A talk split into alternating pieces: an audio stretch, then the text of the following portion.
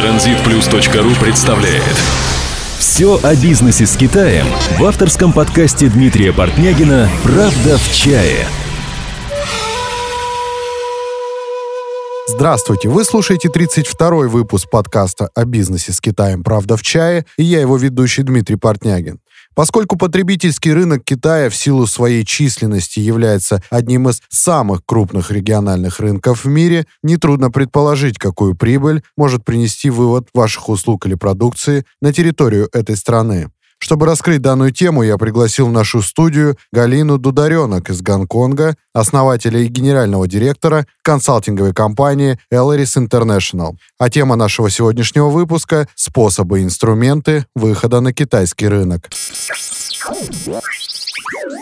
Дударена Галина, 25 лет, родилась во Владивостоке. С раннего возраста обучалась в Англии и Новой Зеландии, позже получила бизнес-образование в Чунцинском университете в Китае. Начала карьеру с должности пиар-менеджера в международной маркетинговой фирме, а позднее осуществляла взаимодействие с деловыми партнерами в крупной инвестиционной компании Гонконга. В 2010 году Галина переехала в Гонконг, где вскоре основала консалтинговую компанию Elleris International, специализирующуюся на выводе иностранных товаров и услуг на рынок Китая. Elleris International занимается исследованием рынка, адаптацией бренда, налаживанием каналов сбыта и дальнейшей маркетинговой поддержкой в Китае. В список многочисленных клиентов компании входит сеть ювелирных изделий Аран Баша, бренд одежды Нина Смит и онлайн-супермаркет Библик.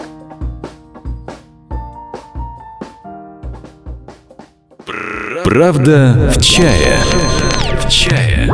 Галина, добрый день. Добрый день, Дмитрий. А, скажу честно, мы давно искали такого человека, который разбирается во всех тонкостях выхода на китайский рынок. Мы понимаем, что эта тема, она очень сложная. И э, спасибо огромное, что выделили время, приехали к нам в студию для записи этого выпуска. Ну что вы, вам спасибо, очень рада здесь сегодня находиться. Первый вопрос хотелось бы посвятить общей оценке китайского рынка. А, глядя на то, что многие средства массовой информации говорят о его существенной стагнации. Как бы вы могли в трех словах рассказать, какая на данный момент сложилась ситуация на китайском рынке и готов ли он принимать новые продукты? С 1979 года Китай э, растет, и экономика его э, ежегодно увеличивалась более чем на 10% в среднем. И если мы смотрим на 2007 год, то это было 14,5% прироста годового. Последние три года этот прирост э, 7-8%, поэтому мы сейчас говорим о какой-то стагнации. Угу. Если мы смотрим на другие корреспонденты, другие государства, э, их экономика не развивается такими темпами. И хотя для Китая э, это немножечко медленно, но э, рынок поменялся. На самом деле сейчас огромное количество э, семей, которые могут позволить себе дорогие товары и услуги. У них свой disposable income, то есть э, деньги, которые они могут потратить на более дорогие товары и услуги, то есть не первой необходимости, уже составляют 20-25% э, общего дохода. Вот. Поэтому, э, конечно же, товары и услуги на рынке Китая очень востребованы. Иностранные товары, например, я могу привести пример э, Евросоюза. Э, из, так сказать, э, 25 миллионов э, средних и мелких предприятий Евросоюза сейчас только э, 0 0,8% э, из вот этих предприятий присутствуют на рынке Китая. Но mm-hmm. с 2010 года они увеличили свое присутствие в Китае в два раза. Когда мы говорим о России, конечно же, у нас меньше производства, у нас меньше брендов, но этот э, процент гораздо-гораздо ниже. Ну а с чем это может быть связано? Китая боятся, у нас э, не так много брендов, у нас не так много производства, э, у нас не так много консультантов и квалифицированных каких-то людей, которые могут нам об этом рассказать, которые могут э, действительно поделиться опытом, которые работали в данной индустрии с международными брендами и в самом материковом Китае. Поэтому, я думаю, есть страх и есть, конечно же... Эм... Наверное, технологическое отставание еще конечно. нашей страны. Мы же сами практически ничего не создаем, то есть каких-то продуктов супер новых новых. В основном этим занимаются Япония или США. Конечно. То есть э, с Китаем э, на данном этапе страны СНГ и э, сама Россия в большей степени, они э, сотрудничают в основном по экспорту-импорту и обслуживающих индустриях. То есть логистика, там консультационные какие-то услуги именно по сорсингу и так далее, и так далее. А выводить что-то в Китай сейчас считается либо немыслимым, либо очень-очень сложным. И ваша оценка как эксперта, это реально? Это реально. Мы можем привести примеры крупных предприятий, которые это сделали. Э, например, банки, российские банки сейчас открываются в Китае. Мы говорим о крупных энергетических компаниях. Мы также говорим о более мелких пищевых или горячительных напитках, которые сейчас широко продаются в Китае. Мы также бренды одежды, бренды косметики, например, э, мед, из э, балтийских стран также пользуются огромной популярностью. То есть продукты постепенно начинают выходить на этот рынок в своем э, темпе, но тем не менее это происходит. И те, кто сделали это, наверное, правильно, те никогда об этом уже не пожалеют. Да? Нет, вы знаете, это огромный рынок. Конечно, он своеобразный, он перенасыщенный. В Китае много продуктов, услуг. Клиента просто бомбардируют э, вот этими предложениями. Тем не менее, если правильно выстроить э, свой вход и презентовать свой продукт, но вы можете себе представить, какой резонанс произойдет на рынке. Ну, об этом мы сегодня и поговорим. И вот следующий вопрос. Вот хотелось бы поговорить о том, что китайцы, да, вот по моему мнению, они достаточно консервативны в выборе какого-либо продукта. А, к примеру, если в Европе или США э, люди только и ждут, да, появления новинок, и скорее бы их все попробовать, то в Китае ситуация несколько иная. Как вы считаете, есть ли смысл э, стараться выводить что-либо новое на этот рынок, и если есть смысл, то в каких сферах? Китайцев сложно удивить новыми продуктами, тем не менее, китайцам очень нравится, когда продукт отвечает их каким-то нуждам. Поэтому я всегда говорю клиентам, они должны приходить на рынок не просто с каким-то пониманием, осознанием, да, э, и э, возможностью меняться, потому что они должны немножечко подстраиваться под китайцев. Пример, э, возьмем крупную компанию, да, мы возьмем, э, например, Walmart, да, когда они просто перенесли, э, перекопировали свою, так сказать, э, продовольственную систему здесь, то они сейчас, конечно, теряют деньги на протяжении уже 18 лет. Когда мы говорим о Carrefour, который также французский сеть супермаркетов, они пришли в Китай, и они поменяли практически всю свою линейку и э, логистическую, и э, линейку продукции. Адаптировали, э, адаптировали ее под, ее под угу. рынок, да, то они сейчас являются одним из самых популярных э, иностранных э, сетей сетей супермаркетов э, в Китае. То есть э, к новому они готовы, но они э, бы очень хотели, чтобы это новое было не просто необычным и непонятным, а адаптированным под них которыми можно пользоваться там в ежедневной какой-то Конечно. жизни, да, и так далее, чтобы это практично было. Конечно, китайцы очень практичный народ, они практически немцы со своими со своими такими особенностями, но они являются практически немцами, да. Как нашим слушателям понять э, в итоге, готова ли их компания к выходу на китайский рынок? А, для того, чтобы понять, готовы ли вы к выходу на китайский рынок, э, нужно, э, во-первых, иметь какой-то продукт или сервис, или понимание этого продукта или сервиса, который вы собираетесь продавать. То есть идти просто с идеей не получится. Рынок перенасыщенный, он большой, он очень динамичный. Затем нужно, конечно, быть готовым этот э, продукт адаптировать, нужно быть готовым. То есть, например, многие дизайнеры, обращаясь к нам, они не готовы к выходу в Китай. Почему? Потому что они не готовы, грубо говоря, свое чадо дизайна да, как-то менять. К счастью или к сожалению, но часто э, это необходимо. Вот. Ну и, конечно же, нужно выделить на это время и бюджет как э, финансовые, так и временной рамки должны быть э, обозначены.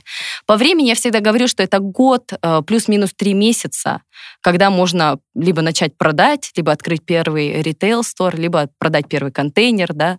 Если и продукт, и э, готовность адаптировать его, и бюджет э, присутствует, э, здесь нужно, конечно же, выбрать правильного партнера, который вас проведет в этот рынок, который будет профессионально и сознанием дела вести вас, э, помогать, консультировать и также, конечно же, иметь физическое присутствие либо в Китае, либо в ближайших э, территориях. Это очень важно. Ну, там не руководство, а хотя бы там каким-то представителем из этой компании, да? Конечно, конечно. Если вы открываете представительский офис, то есть если это какой-то ритейл-бренд, вы открываете представительский офис, э, для самого начала работа с вашим, э, грубо говоря, консультантом э, из головного офиса, скажем, в Москве, будет вполне достаточно. Тем не менее, когда бизнес начинает расти, иметь представителя, именно своего представителя на месте, это всегда важно и выгодно. Вот. И в дальнейшем, при необходимости, растить этот офисы и растить э, количество кадров. Итак, здесь сделаем вывод, что если вы хотите выйти на китайский рынок, то вы должны, первое, понимать, что это затраты временные, да, приблизительно год потребуется для того, чтобы все это дело пощупать, попробовать, э, узнать, где лучше и как это лучше сделать. А, второе, это нужно иметь какой-то бюджет, да, ниже мы поговорим о, о том, сколько потребуется денег. И, соответственно, вы сами должны быть просто психологически готовы, да, и должны понимать, что это совсем другой рынок, и этот продукт нужно адаптировать. Его нужно, возможно, даже как-то переделать. Да, именно так. Да, если это сервис, то определенные какие-то а, нюансы в сервисе, да, там в предоставлении этих услуг. Если это товар, то, возможно, даже нужно поменять начинку этого товара. Да. Хорошо, а, допустим, моя компания готова к выходу на китайский рынок, и у меня возникает следующий вопрос как мне выбрать место, провинцию или город, в котором я буду популяризировать товары или услуги вот своей компании? За границей у многих предприятий бытует мнение, э, что Шанхай и Пекин как раз два города, куда нужно э, идти. Э, я часто говорю клиентам, что эти два города не для всех. Здесь действительно нужно подойти к выбору провинции или города очень серьезно. А, например, я могу просто предложить несколько городов, о которых, наверное, многие наши слушатели и не слышали. Это Чханша, например, в Хунане, Чхонцин, э, Хэфэй в Анхуе. Да? Э, вот эти города растут э, ежегодно более 25% да, то есть их экономика увеличивается более 25% в год. И они очень перспективны. Конечно же, для каждой индустрии есть и другие города, о которых мы все слышали, в которых можно продаваться, в которые можно выходить. Например, Далянь, Тяньцзинь, Тингдао, Шэньян. Эм, вот как раз выходить либо в развивающиеся города, да, опять же, здесь нужно смотреть, на что конкретно мы продаем или предлагаем, э, либо выходить в те города, которые являются second-tier cities, которые не Пекин, не Шанхай, не Гуанчжоу, да, и тем не менее готовы еще впитать в себя вот эту вот новизну и иностранные продукты. Ну, то есть э, не обязательно выходить на китайский рынок сразу с каких-то огромных э, мегаполисов, да, и думать, что Нет, там же все люди, вы. там же все деньги. Нет, вы знаете, потому что, э, опять же, если все туда бегут и толкаться локтями э, со всеми вместе, это устаревший путь, и э, там можно собирать только по крупицам. Ну, и с другой стороны, это и бюджеты другие. Конечно, это абсолютно другие бюджеты, поэтому, например, последний, один из последних примеров, когда Гарнир, да, один из самых крупных все-таки таких брендов э, средней э, и средней высокой э, косметики мировой, просто решил выйти из Китая. Почему? Потому что ребята инвестировали очень много денег в то, чтобы э, выйти в Шанхай, они открыли флагшип стор в Пекине, вот, и промучившись четыре с половиной года, они все-таки решили выйти из этого рынка, убрать свой бренд, а для Лореаля, конечно же, и для их mother company это огромная потеря и денег, и лица да, то есть потеря именно репутации. Вот, поэтому, выходя в крупные города, нужно тоже понимать, э, иметь определенные цели, нужно понимать э, и репутационные, и другие э, опасности и затраты э, денежные. Вот. А когда вы уходите в более маленький город и, тем не менее, с динамичной и открытой структурой, вот, у вас гораздо больше возможностей для полета. Меньше рисков. Конечно, меньше угу. рисков, и это будет дешевле, и очень часто это будет более прибыльно попробовать, обкатать, да, все это сделать, какие-то, если э, недоработки есть, то их доработать, и потом уже потихонечку Конечно, конечно.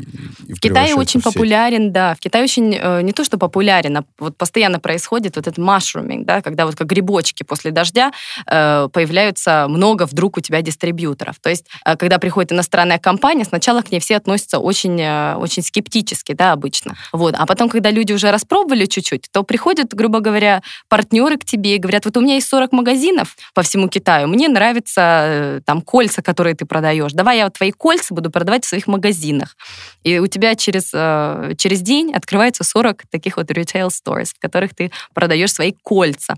И люди, конечно же, в Европе считают это чем-то немыслимым, непонятным, недоступным для них. Но это происходит ежедневно, и э, китайцы готовы к бизнесу, они готовы взять вас и, так сказать, помочь и совместно зарабатывать. Но для этого они должны увидеть, что хорошо, вы пришли, вы создали, так сказать, продукт или условия для покупки вашего сервиса, а вот, вы им интересны, и вы готовы сотрудничать. Ну вот ваш офис находится в Гонконге, да? Рекомендуете ли вы своим клиентам начинать именно с Гонконга? А, да, э, рекомендую начинать очень часто с Гонконга. Опять же, это зависит от конкретного данного проекта. Но, например, в ритейл, да, в продажах именно там косметики, э, одежды, э, да чего угодно.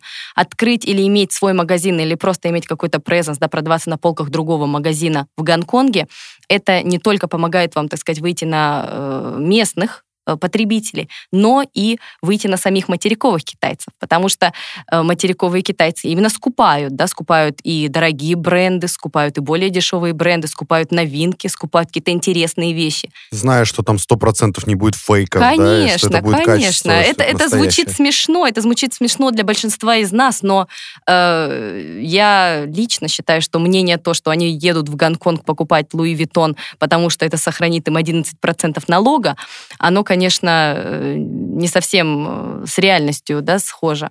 Вот. Они едут, потому что они верят, что они купят что-то настоящее. Они едут, потому что они хотят постоять в этой очереди э, в магазине, сфотографироваться. сфотографироваться. Они хотят получить вот именно такой шопинг-тур. И китайцы, они очень импульсивный народ. Когда они едут в Гонконг, они едут именно не за туризмом, они едут именно за шопингом. Вот. Поэтому присутствие товара, грубо говоря, в Гонконге гарантирует то, что они приедут, они купят, пришел, увидел и купил. Потому что туда человек приходит с целью купить попробовать, посмотреть. С деньгами едут. С деньгами едут. Угу. Вот. И поэтому, э, пробыв в Гонконге год, два, три, какое-то время, да, посмотреть, как на вас реагируют, покупают или нет, что можно сделать туда-сюда. Э, можно также далее развиваться в Китае гораздо более просто, потому что вас уже видели, а вас уже знают, вам гораздо легче и маркетинг делать, вам гораздо легче и найти партнеров, вам гораздо легче вообще с людьми разговаривать, потому что у вас уже есть история, у вас уже есть, так сказать, успех. Плюс к этому Гонконг является номер один э, в мире по легкости ведения бизнеса. То есть это самая демократичная, экономически э, развитая э, бизнес-зона. Да, очень легко создать компанию, очень легко зарегистрироваться, очень легко снять, снять в аренду, очень легко нанять людей. То есть там есть и люди, с которыми можно работать. То есть легко нанять англоязычный, китайскоязычный персонал. Легко... И они схожи с нами, они такие более европезированные. Конечно, они более mm-hmm. европезированные. То есть там начать свой бизнес гораздо проще. И э, зачастую боятся расценок. Говорят, что в Гонконге все очень дорого. Да, это не дешевый город. Вообще в Азии, э, ну особенно вот в материковом Китае, да и вообще в приближенной Азии, э, сейчас э, очень дешевых вещей нигде нет. Тем не менее, э, снимая комнату или какой-то магазин э, в Шанхае или в Пекине, э, мы платим практически те же деньги, что мы платим в Гонконге или в Гуанчжоу. Вот. Это не дешево, но э, мы приходим не за дешевизной, мы приходим, чтобы заявить о себе, мы приходим, чтобы начать продаваться, мы приходим, чтобы создать э, у кли клиента, у потенциального, так сказать, будущего клиента также представление о нас.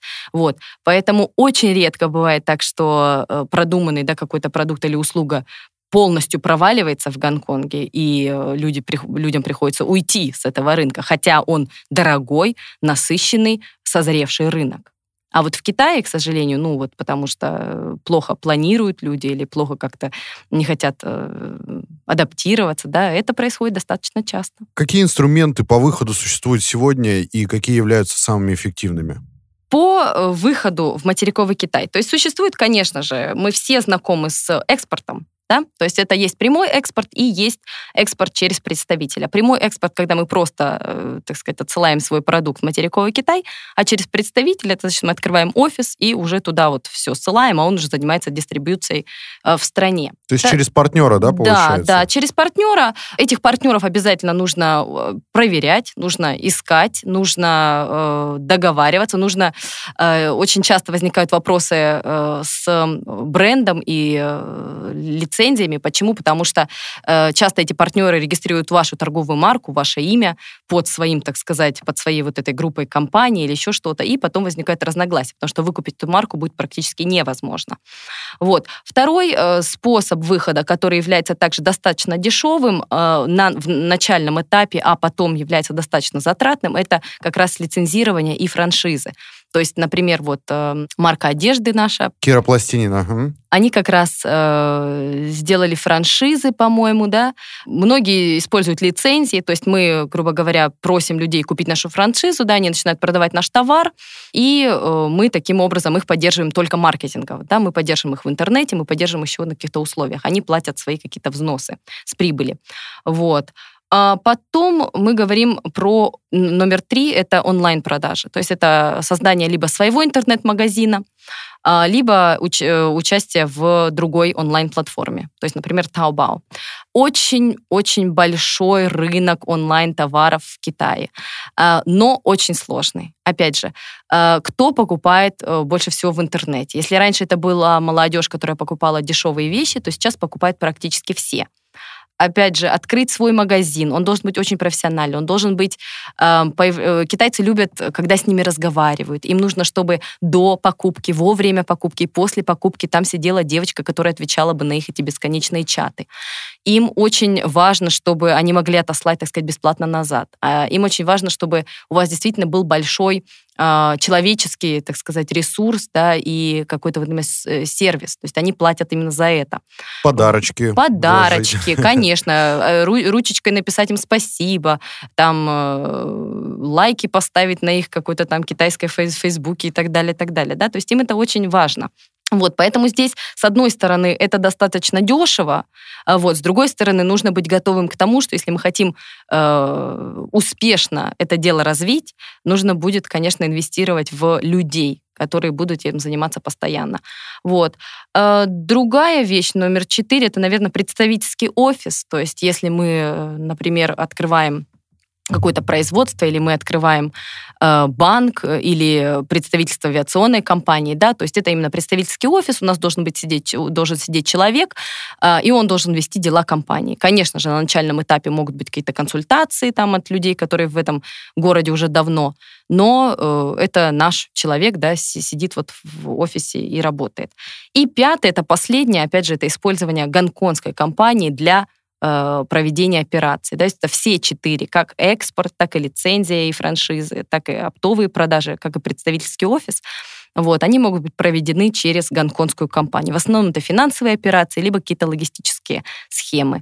Вот. А, примерно, примерно вот эти вот. А участие, допустим, в выставках в Китае, да, со своим продуктом, это считается инструментом э, или, или это все-таки уже маркетинг? Это более маркетинг. Почему? Потому что э, инструмент выхода, он, наверное, для меня лично э, означает, что мы уже э, закрепляемся и ставим какой-то флажочек. Вот угу. когда мы приходим э, на новое место или на какую-то новую гору, мы вставляем свой флажочек с именем. Да? Когда вы э, приезжаете на выставку, когда клиент едет, э, он не ставит флажочек, а он просто приехал и, грубо говоря, посмотрел, сфотографировался и уехал.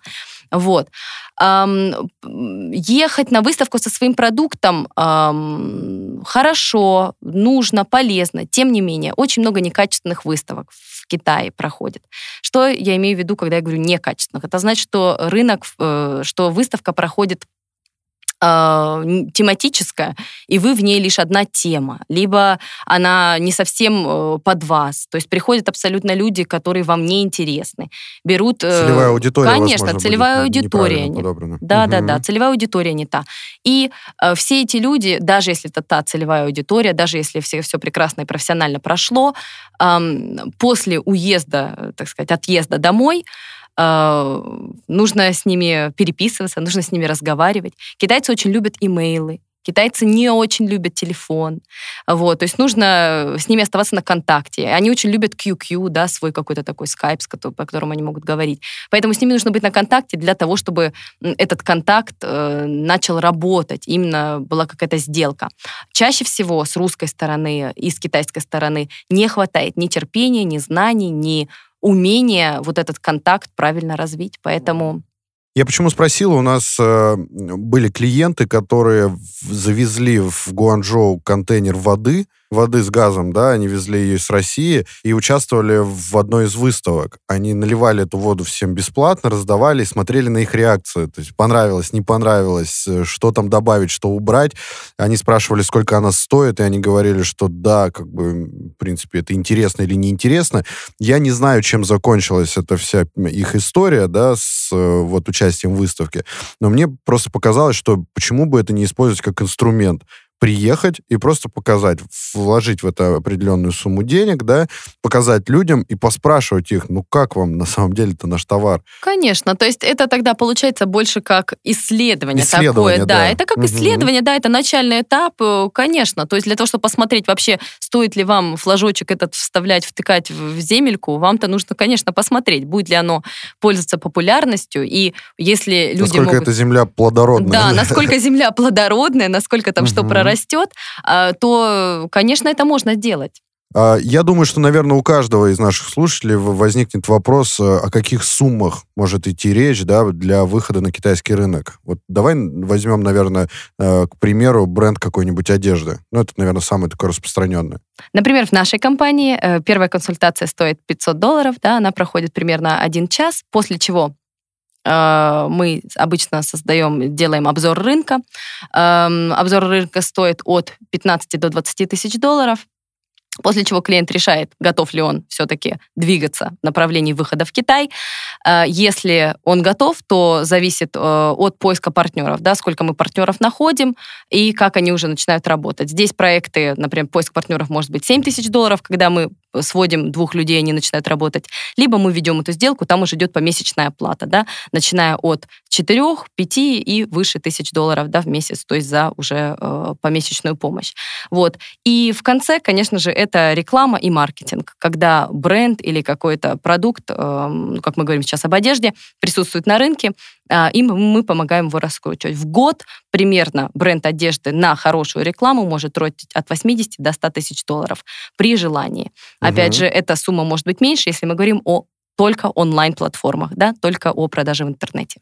Подведя итог, я прихожу в вашу компанию, я плачу вам 500 долларов, вы мне даете грамотную консультацию, я уже после этой консультации начинаю что-то понимать и э, решаю для себя, начинаю я или нет. Если я начинаю, то вы, э, следующим вашим шагом будет это поиск ну, то есть вот этот вот э, обзор рынка, да, а, это будет стоить примерно 20 тысяч долларов. А, в дальнейшем, если это нужен эм, представитель, то вы ищете представителя. Если человек сам открывает офис, то это затраты на офис. Правильно? Да.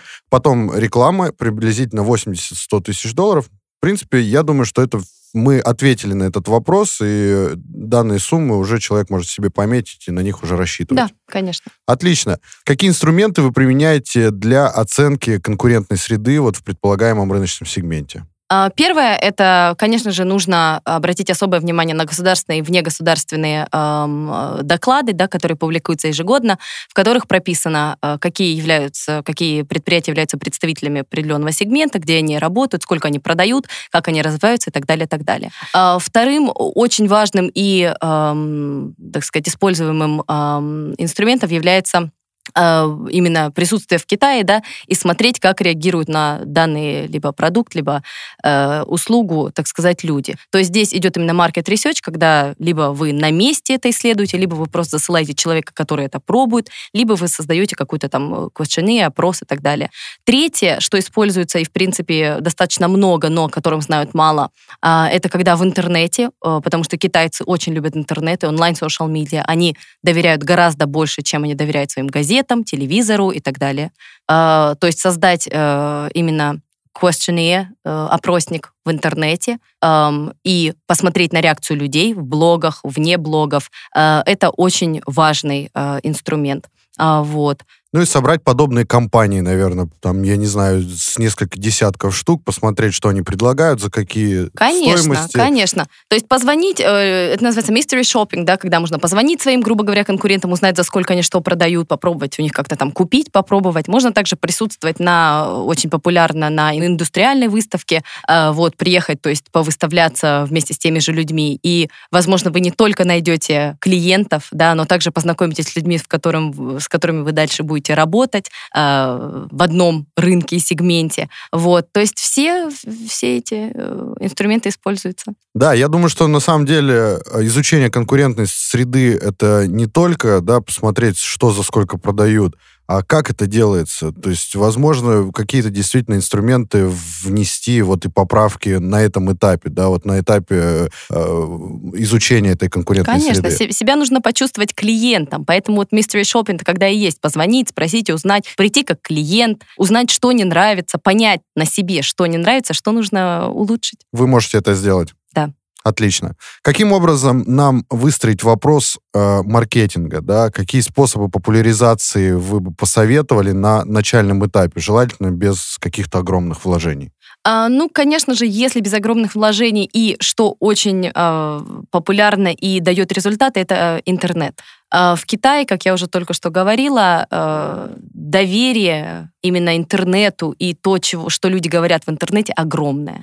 Э, китайцы любят обсуждать, китайцы постоянно, то есть они любят обсуждать в чатах, они любят обсуждать в каких-то онлайн-группах, они любят обсуждать, делиться фотографиями, обсуждать, например, Ставить такси. рейтинги Конечно, угу. конечно, они любят участвовать, потому что чем больше мы связаны электронно, да, тем более мы не связаны эмоционально. Поэтому таким образом они связываются друг с другом эмоционально. То есть мы видим таксистов, которые присылают э, друг другу, так сказать, в Вичат, да, где я сейчас и кого я там куда везу. Мы видим девочек, которые там покупают новые кроксы, делают фотографию, ее пишут ревью, да, об этом в интернете. Вот мы видим серьезных людей, которые работают в серьезных компаниях, которые расписывают нам, какие э, акции, так сказать, лучше купить или хуже купить. Поэтому использовать это онлайн-пространство обязательно нужно обязательно нужно э, иметь хороший веб-сайт. То есть в это, на этом никогда не надо экономить. Хороший веб-сайт. Китайцы любят читать. Нужно писать очень информативно. То есть это не визитная карточка. Если вы заходите на веб-сайт Gucci